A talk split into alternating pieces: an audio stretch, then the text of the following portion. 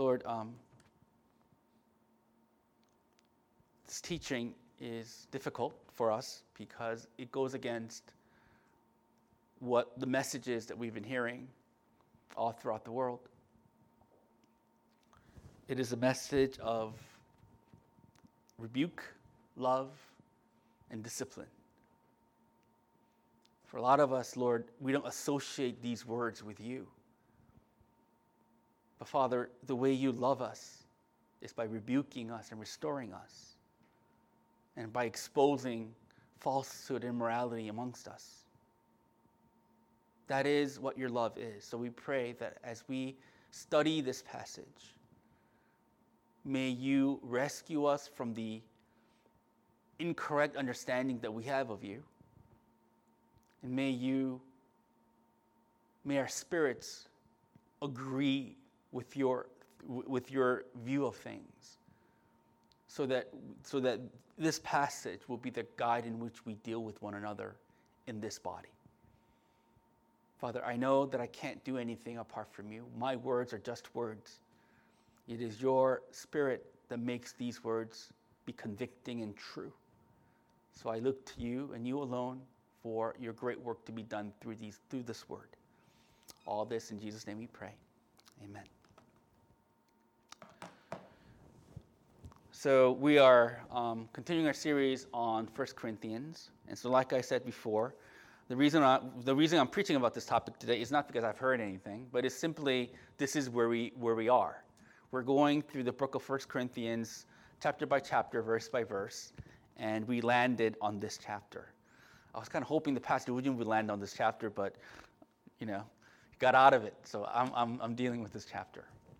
So Paul's letter to the First Corinthians is a letter of rebuke and correction and love. Because he loved the Corinthians, because he is their spiritual father, when he heard news about the, the, the certain way that they're living and behaving, out of his great love for them, he write this letter. And the, and the way Paul loves these people is not simply tolerating their evil. No, he is rebuking, he is, he is exposing their evil, and he is rebuking their evil. And at times, Paul gets really, really tough. He sometimes uses sarcasm, he sometimes uses shame in the part of the letter, all for the purpose of exposing their sins the way Paul loves the Corinthians, if you think about it, is quite, it's quite, it will seem unloving and harsh, especially for those of us living in modern times. Because for, the, for, the, for those of us living in modern times, the definition of love is tolerance, right? It's to, it's to, it's to accept people for what they are. That's the global message of love. But that is not the love practiced by Paul. He is not tolerating their evil, he's exposing it, he's rebuking it so that they will be restored unto God. If you look at the way Paul writes to the Corinthians, it is very diff- different from the way that certain pastors preach their, preach to their congregation. For example, I've heard a sermon from one of the largest churches in America. I'm not going to tell you what church, I'm not going to tell you the pastor. But in that sermon, the pastor was kind of proud, I think, of the makeup of his congregation. He said, In my congregation, there is a, there is a man who was an ex husband, right? He got a divorce from a woman. His same sex partner, his ex wife, her boyfriend, and their children all attending the same church. And he was so proud that, they, that the modern American family, right? The man, his boyfriend, the ex wife, her boyfriend, and the kids, he was so proud that, that his congregation was comprised of such people. If you think about it, though, the world will say that pastor's view of his congregation is more in line with Christian love than what Paul is doing. Paul is not tolerating anything, he's exposing things. He's not proud of their morality, he is impatient with their morality. So to us, it seems like that megachurch pastor is doing a more loving thing than what Paul is doing. But from what we, what we will see from studying this passage together, what Paul is doing is more consistent with God's definition of love than what the megachurch pastor is doing. Let's think about let's think about Christianity 101. The basic Christianity is this. According to John, Jesus is the light of the world. He came to the world to rescue us from our darkness. Jesus, if Jesus was simply to tolerate our darkness, he would have never come. The fact that he came is a rebuke against our darkness. That's the greatest, that's how God, that's how the Bible defines love. While we were sinners, Christ died. If God was simply a tolerant God of our sins, he would have never sent Jesus Christ. Why would he? The fact that Christ came and the fact that Christ died is a rebuke of our sins, is an exposure of our sins.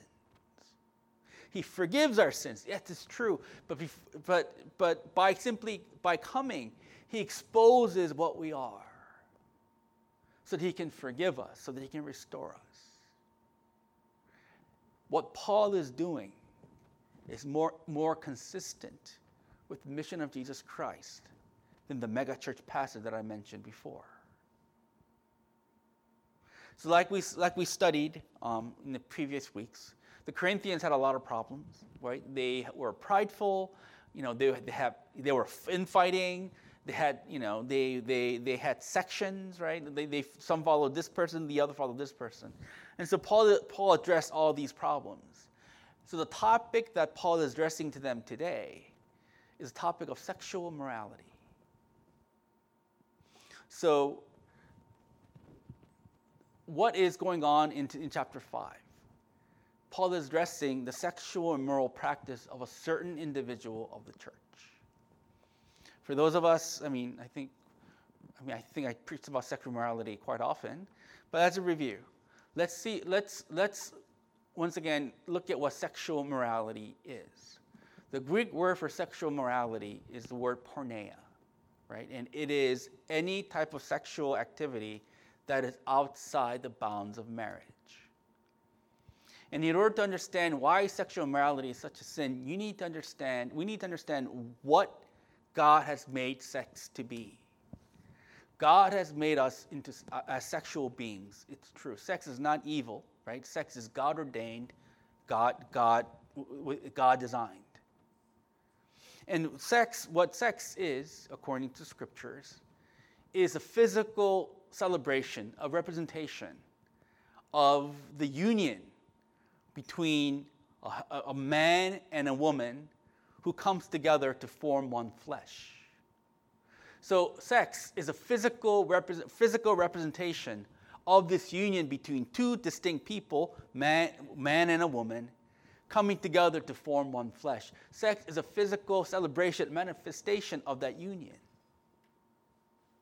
Like I said, like, like if, if I ever do your weddings, this is what I'm always going to say the union between man and wife is the most sacred of our relationships because it is the only relationship in the universe that represents the Trinitarian union of God.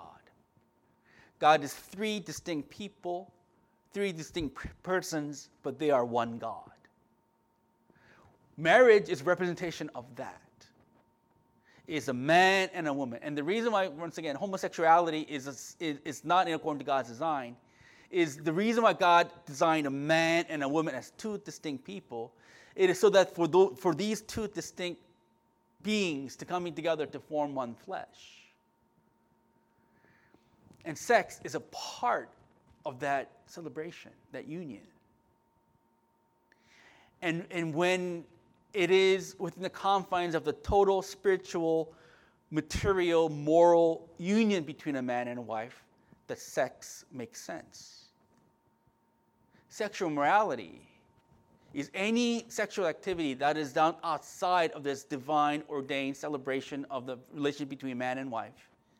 Any sexual activity that's done outside of that bond is immoral.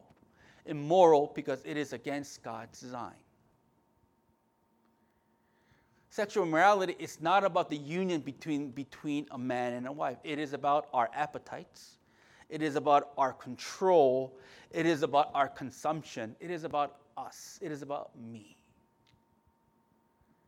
And when it's done outside of God's ordained design for sex, sex is a powerful weapon that destroys souls.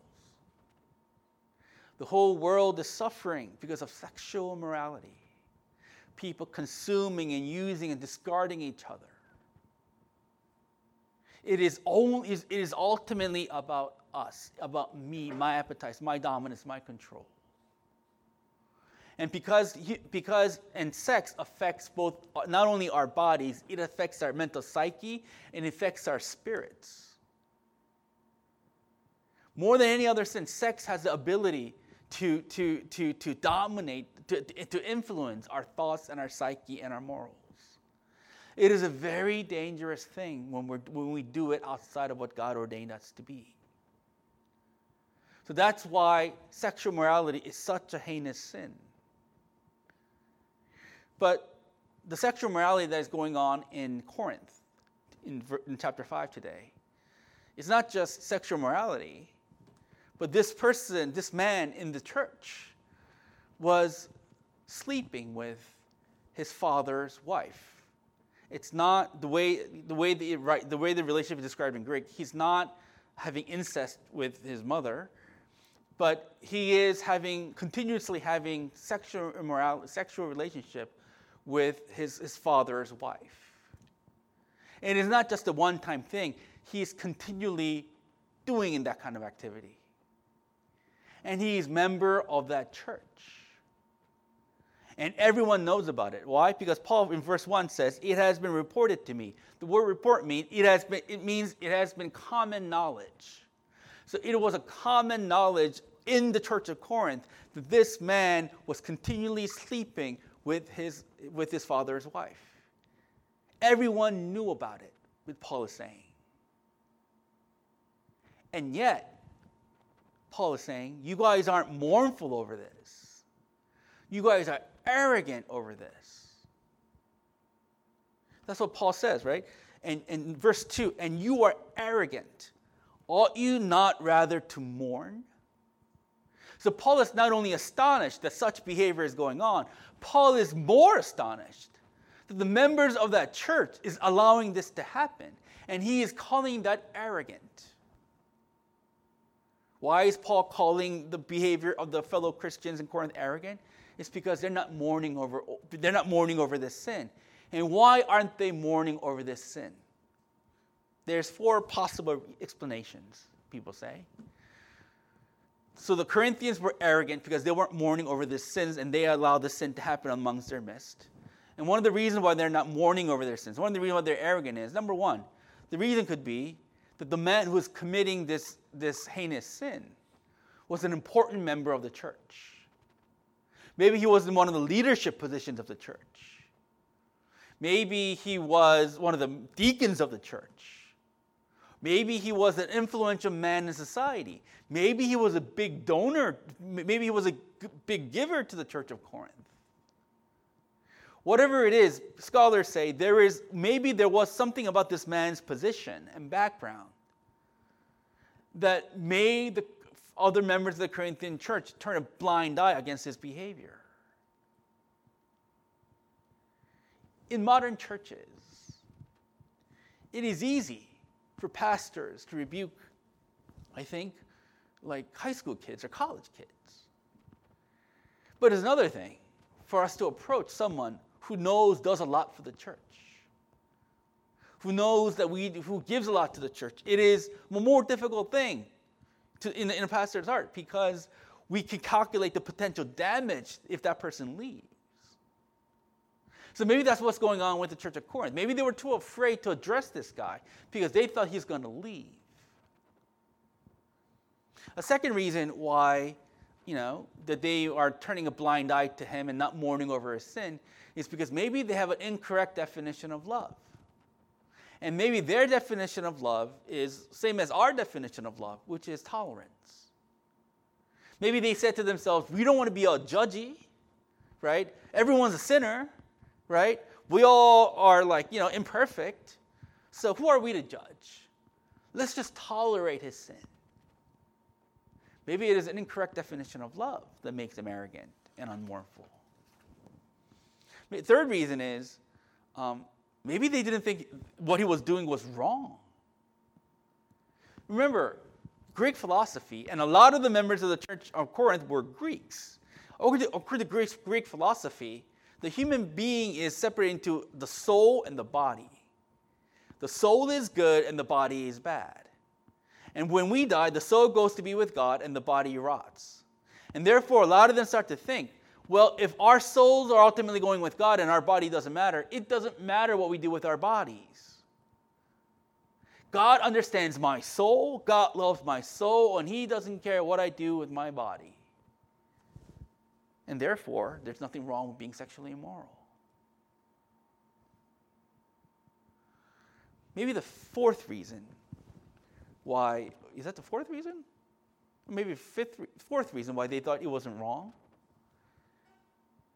and maybe the reason why they were arrogant is because they are looking at this sin not through the eyes of God's revelation in Scripture, but maybe they were looking at this sin based upon their understanding what sin is.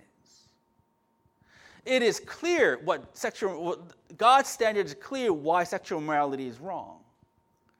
But these people were not mourning over the sin because they're not defining the sin in the light of who God, who God, who God is, in the, light of, in the light of God's truth.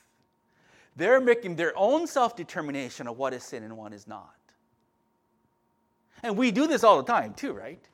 When we look at ourselves, maybe we're not thinking we're not, we're not as sinful as we are because we, we, the standard that we use to judge ourselves is not the standard that God uses to judge.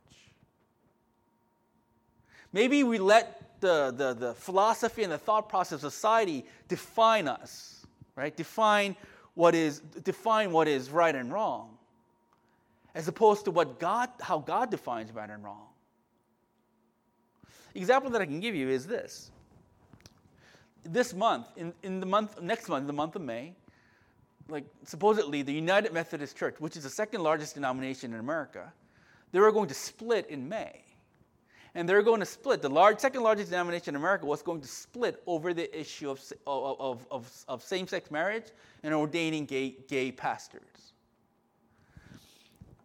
And so there was going to be a split because the African members, members because the, Afri- the members of the African uh, United Methodist Church, their saying is we think homosexuality is a sin, it's wrong, it, is, it goes against God's revealed will in Scripture. That's the African member's position. While the majority of the US churches are saying, no, it's not a sin, right? It, it, they're defining same sex union in the light of what culture is saying, with the light of what society is saying. And therefore, there is a friction. One church wants to honor what God, what, what God says in His Word, the other defines love in the way that society defines them. That is why there's a conflict. And likewise, all of us are very tolerant of our sins because we don't use the lens through God's revealed will. We use our own definition of what sin is. And for whatever reason, maybe the guy was influenced, maybe they had a wrong definition of love, or maybe they were using society's definition of sin. Whatever reason, these Corinthian members did not think what that guy was doing was wrong. And Paul is calling them arrogant. Ar- biblical arrogance is not only saying that you're better than anyone else. That's not what biblical arrogance is. Biblical arrogance is determining what, what right and wrong, but not based upon God's standard, but for me to be the determinant of what right and wrong is. That's biblical arrogance. Paul is addressing that in chapter 5.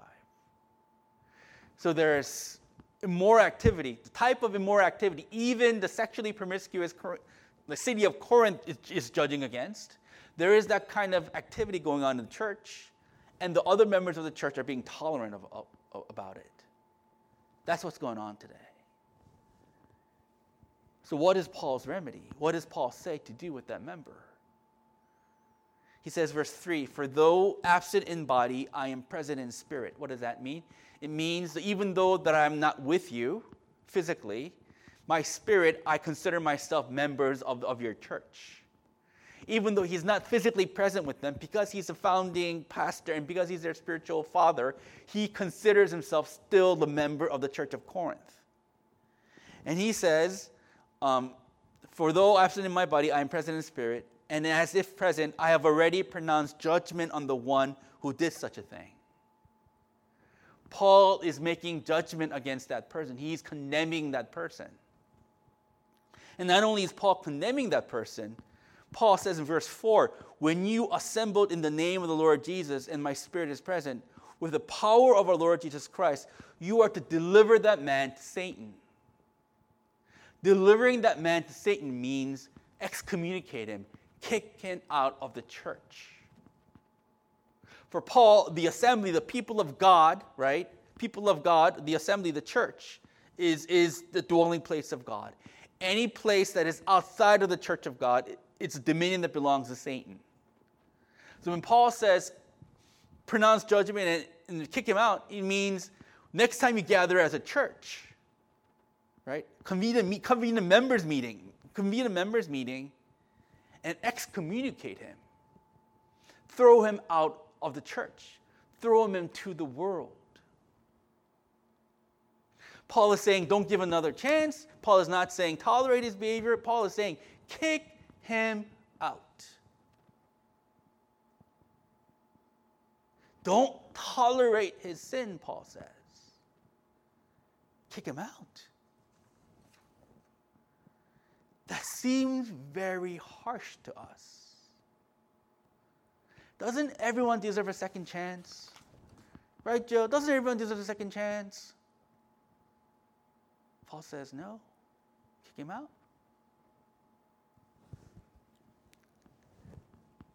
I was playing devil's advocate as I was writing this yesterday, and I was envisioning an average embrace member, right? And an average embrace member will have, I think, three kinds of objections to what Paul is doing. Objection number one Isn't judgment bad? Paul is judging this man, and Paul is telling the church to judge this man. Isn't, isn't judgment a bad thing? For those of us who are in our scriptures, didn't Jesus say in Matthew 7 not to judge? So isn't judging this man inconsistent with Jesus' teaching? The world tells us not to judge. Jesus in Matthew 7 tells us not to judge. Then why is Paul judging? And why is Paul telling his people to judge? Ah, good question. The judgment that Jesus condemns in Matthew chapter 7 is a type of judgment where we judge another people's worth based upon our own standard of right and wrong. He was condemning the Pharisaical practice of con- condemning other people based upon the Pharisees' understanding of what God, who God was. Judging other people based upon our standards, that's evil. That's sin. The most common judgment is when you are fighting against your fighting with your spouse. You are heaping all sorts of condemning things against your partner. That's what Jesus is saying you shouldn't do. You should not judge others based upon your standards because you are not God. Like, for example, like I have the tendency to, like I said, judge other people based upon their outer appearance. I don't do it anymore because, you know. But when I was younger, I used to do it. That was foolish and evil because I judge the worthiness of a person based upon how, they, how, how they're put together. That is evil, that is irrelevant, that is dumb. But Paul is not doing that. He's not telling the Corinthians to judge this man based upon their own understanding of what sin is. He's saying, judge this person based upon the standards of God's revealed will. We are not judging, our st- judging this man based upon what we think this man is. We are examining what this man is doing in the light of Scripture. In the light of Scripture, conduct, judge this man, judge, judge this man's conduct. Look, the fact that they are so like Jesus in Matthew chapter 18 teaches his people how to properly rebuke someone, right? In Matthew chapter 18, there is a process in which we rebuke someone. Matthew 18, Jesus says, If there is a brother who sins against you, go to that brother and ask and reveal what, what he's doing, doing and ask him to repent. If he doesn't repent, then Jesus says, Take two or three witnesses, go to the man again, tell him he needs to repent, reveal his sins, and tell him he needs to repent. If the man still doesn't listen to you and the two or three witnesses, then take the matter to the church, the members of the church and have the church reach out to the man and say, Brother, you are sinning. You need to repent. And Jesus says, if he doesn't listen to the church, then you are to treat that person as, an, as a Gentile, as an unbeliever, and you should kick him out. Biblical judgment is not being the moral police. It's not like me getting the Bible and examining carefully what Rob is doing, how Rob is living and pointing out, like, oh, Rob is in violation of Leviticus chapter 3. I don't know what Leviticus chapter 3 is, right? Like, like but it's not calling for a moral policing, but biblical rebuke, right? Biblical repentance is purpose is really about exposing the brother's sin so that that brother has, has, has, has the ability to repent and be restored to God and to the body. It is done with the spirit of love. Look, if I hear things about certain behavior, and if you hear something about what I do, you need to tell it to me, right? And I need to tell it to you. But me telling you and you telling me about my sins and your sins, that's not judgment. That's not condemnation. You approach me and I approach you because I love you and I want and I and I want and we want to, to correct each other so we can restore to God for the for the health of our church. Repentance is rebuking is not condemning. It is offering love so that the brother can be restored to God and to the body. But approaching someone to rebuke them that involves judgment, right? That involves saying what you're doing is wrong, brother. When I rebuke you, I'll be very gentle, I'll be very nice about it, right? But I'm still judging you based upon God's revealed will. And that's what we're called to do. We are not called, I am not called to judge you based upon what my standard, what, be, what proper behavior is, but I am to judge the members of the church, and you are to judge the pastors based upon what God says, so that we will see, so that we'll be restored unto God. That's, that's the answer to objection number one. Is, is judgment bad? It is only bad when we use our standards. The judgment that we pass, our, the pass during our spousal fights, that's evil. But approaching the brother based on scripture so that that brother would be restored to God. That's love. And that leads to the second objection. Second objection is this. Second objection is isn't judgment very unloving? I kind of I kind of answered this before, right? we have the tendency to think that if we reveal someone's sin, that is very unloving, that is being un- intolerant. But once again, the biblical definition of love is exposing people's sins so that they will go to God, so that they will be restored to God. That's love. Love is not being tolerant of their sins. It is so that give the opportunity so that they will be they will repent and they'll be restored unto God. Look. The benefits of, you know, what, you know, sleeping not sleeping is you get to watch, you know, old movies. Sometimes you channel surf two, or three in the morning, and you, you, you, you come across like these old movies, right? And one of the movies that I came across like a couple of, a couple of weeks ago was this movie about Studio 54. Studio 54, for, for those of you don't know, was in New York City in the, in the mid to late 1970s. Studio 54 was where all the, was the, was the, was a nightclub where the biggest parties were at right? If you're a who's who in New York City, you go to Studio 54 to party. And this movie was about Studio 54. And they didn't show you anything explicit, right? But so they were depicting what, what was happening in Studio 54.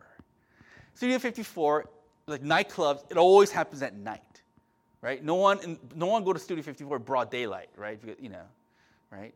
Um, when I was when I was in the summer of '90, I used to go clubbing in Seoul in summer of '90, right? that was like the dark period of PJ's life. And so like when I, when I was going, because like I had this like, you know, a friend, an older friend, right? He used to be the, the, the, the, the, the what you call it, the club master. And I would just hang out with him like all day. So our routine was in the afternoon, we would have to like, you know, go to the comic book store or something to spend time because we had to wait until night to go to the clubs. Because no one goes to the clubs in broad daylight, you know, it has to be night. Same with Studio 54. The club was happening at night. And when you go to the club, it's dark. You will never see like bright lit clubs. No, clubs always have to be dark. And in the night, in the darkness of night, people do things they won't normally do during the day. And that's what's happening in this movie. People are doing all sorts of things like sexually immoral things, drugs, right? They were doing all sorts of things in this club. Well, there was a part of the movie while the party was going on in the movie, some guy accidentally turned the light on. During the evening party, someone accidentally turned the light on. And people, for a brief second, when the light came on, people were seeing what they were doing like clearly. In the evening at night, they had no idea what they were doing. But when the light was on, they saw what they were doing to each other clearly. And that brief moment put a party to a stop because people didn't want to do what they were doing once they saw what they were doing. Biblical love is exposing the light to our darkness. We are very blind to the darkness that we have. We are. We are blind to our sins. But biblical love is stopping people from their sins by exposing their behavior, right, to them, to, to, to, to, the person. That's love. That's godly love. I can honestly say the way that I know God loves me is that He constantly exposes my sin so that I will repent, so that I'll be restored to Him. It's an amazing thing. Maybe it is through you guys, maybe it is through my HR director, right? Maybe it is through my wife, maybe it is through my family, but God has a way of constantly exposing my failing and when he does, I realize that's what he needed to forgive me. That's what Christ needed to die for me. When I realize that, my love for him grows deeper. But no, make no mistake, God's great love for me, the way that I know he loves me is because he exposes my sins to me. That's love. And that's God's love for you. God's love is not just providing for you or answering your prayers. God's love is a real life work in your life. And the way He works in your life is He exposes your darkness to you. Perhaps through the sermon, perhaps through the members of your small group, perhaps through your HR director, perhaps through your family, whatever it is, He uses all things to expose your failings so that you will know why He needed to die for you exposure of your sin is love. Third objection. You'll say, Well, I don't have a right to judge anyone. I'm a sinner. And how can a sinner judge another sinner? Therefore, I'm going to keep my mouth shut because I have no right to judge. Didn't Jesus say in John chapter 8, right? He who, who, who has no sin cast the first stone against that adulterous woman? I have sinned, therefore I can't judge her. The answer to the objection is this once again, you are not called to judge the person on your standard. You are called to judge that person on, based on the revealed will of God, based on the authority of God and the revealed will of God. We are called to do the loving thing by exposing our shortcomings to each other based on the revealed will of God. Listen, Paul is writing 1 Corinthians as a rebuke to the church. But let us remember where Paul's background. Paul was a persecutor of the church. Paul killed Christians. If there was one man who knew his sin, it was Paul. Because maybe some of the Christians that he was working with are victims of his persecution. So he knows if there is one person who knew that he was a sinner, that would be Paul. But Paul is rebuking the Corinthians. Not because Paul is playing God, but because that is the loving thing to do. Satan will whisper in your ear and says, Don't approach that brother. He's going to hate you if you tell him your sins. Keep your mouth shut. But you are called to understand that the loving thing to do, if you notice a brother sin, approach that brother or sister gently and ask them to repent. That's the loving thing to do. I'm very mindful of the time today. So, you know, maybe I'm going to cut it. I have so many other things to say, but maybe I'll save that for next week. Right? But Paul is, Paul is saying that. Paul is saying, how do we deal with each other? Let's go to, so, so, so how do we deal with each other in the church? Um, Paul is saying in verse 7 Cleanse out the old leaven that you may be a new lump, as you already are unleavened. For Christ, our Passover lamb, has been sacrificed. Verse 8 Let us then, therefore, celebrate the festival, not with the old leaven, the leaven of malice and evil, but with the unleavened bread of sincerity and truth. I was going to talk about the unleavened bread today, but because of time, I, will do it, save it for next week. But basically, what Paul is, the example that Paul is using, the unleavened bread, is that leaven was used to bake bread in, the, in, in, in Jesus' in, in, in, you know, Jesus's time and Paul's time. Leaven was an ingredient that you, that you put in bread so that, when, so, so that leaven will make the bread rise. A small leaven can make the bread rise. And Paul is saying if you use an old leaven, right, the bread will rise, but the problem with using old leaven is old leaven carries around bacteria and disease. So if you use an old leaven, when the bread rises, it's going to carry that bacteria and disease. Which basically, he's using this example to say you should lovingly rebuke each other because um, our sins will affect the body. So we'll talk more about that next week. But, but, but when Paul uses the example of leavened bread, he has the Passover feast in mind. To the Jewish nation, the Passover feast is the, one of the most important holidays in the Passover meal, you, you eat unleavened bread. Right? And the way the reason why God wanted the Israelites to eat, to eat unleavened bread was because to, to, to, to make them remember that when God delivered Israelites out of Egypt, Israel didn't have time to use leaven to bake bread, right? Because it takes time for the leaven to rise the bread. And because God so hastily sent, delivered them out of Egypt, the Israelites did not have time to use leaven to bake bread, so they ate unleavened bread. So you celebrate the Passover by eating unleavened bread. You celebrate God's deliverance over Israelites celebrate God's deliverance over them from slavery by eating unleavened bread.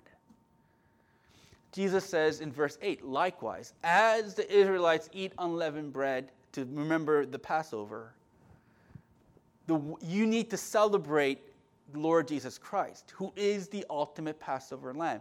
It is through Christ that we, are, we have been redeemed by God, that it is through Christ that we have been, become God's people.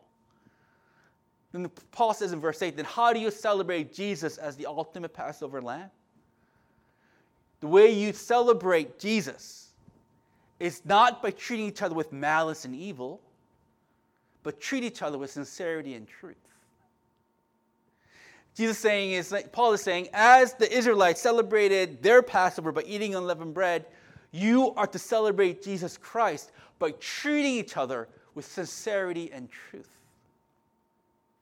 How do you celebrate the resurrection of Jesus Christ? How do you celebrate the fact that He has saved you, that He made you belong to God? You celebrate it by treating each other in sincerity and truth. The word sincerity means genuineness without hypocrisy. Genuineness. You approach the brother and sister genuineness, genuinely, but you approach the brother and sister in truth. You don't deal with one another based upon your perception of things.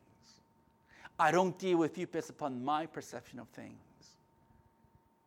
But I, I, I deal with you and you deal with me by sincerity, gentleness, genuineness, but with truth. When you're rebuking someone, it's not giving the authority to be harsh with them. It is not giving you the authority to be, to be the moral police of their lives. It's not giving the authority to point out every sin that you notice about that person. But it is a call to be genuine and gentle. Approach, but approach that person with truth. So that your genuineness and your gentleness and your truthfulness will make that person see what they are doing so that they can repent to God. That's how you celebrate Jesus Christ as a Passover lamb. Because isn't that how he treated us? He loves us genuinely, gently, but always truthfully. Is he addressing you genuinely, gently, and yet truthfully? Is he addressing you truthfully? Are you seeing more truth about who he is? Are you seeing more truth about who you are? Are you seeing more truth about your life? If you are, know that that's the ministry of the Holy Spirit. And as God is ministering to you that way, we are to minister to each other that way.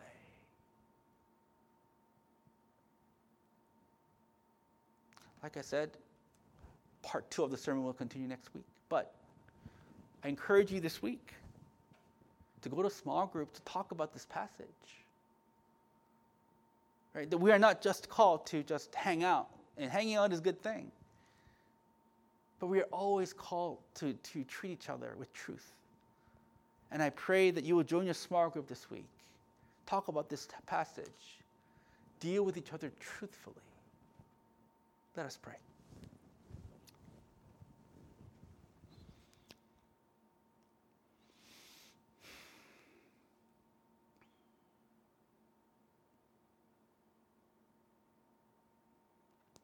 Father,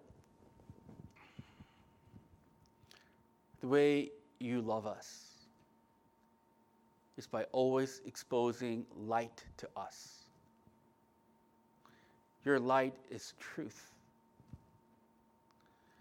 You don't expose it harshly, You don't expose it condemningly, but with a genuine sincerity and love, you expose truth to us. For Lord, that is what we need to be built up, to love you more, to be a better human being. We need exposure of truth in our lives. To understand why you needed to die for us, we need to see the truth about who we are.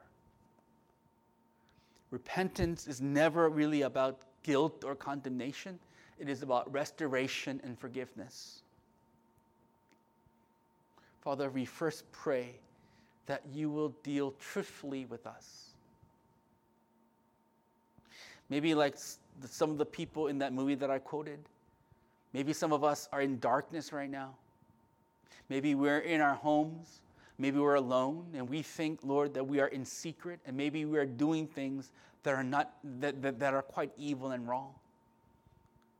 To such people, Lord, we pray that you expose truth gently but powerfully and mightily expose truth so that they will repent of their ways and be restored unto you.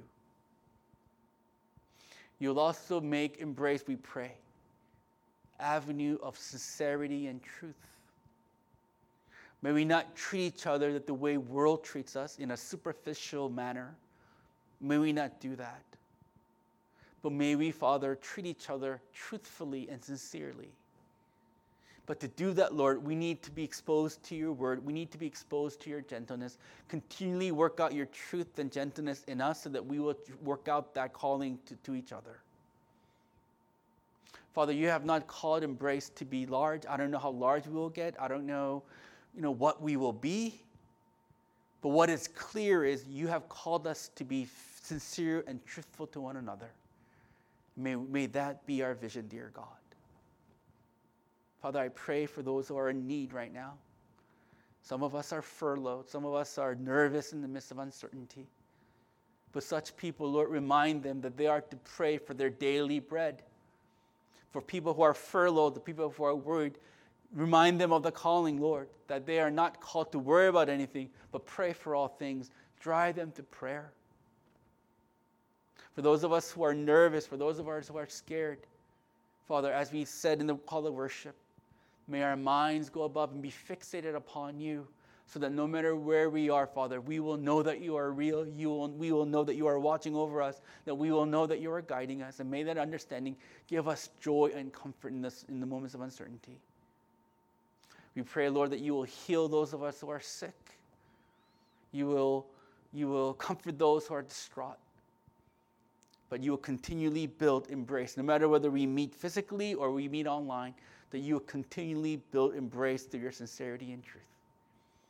All these things in Jesus' name we pray. Amen.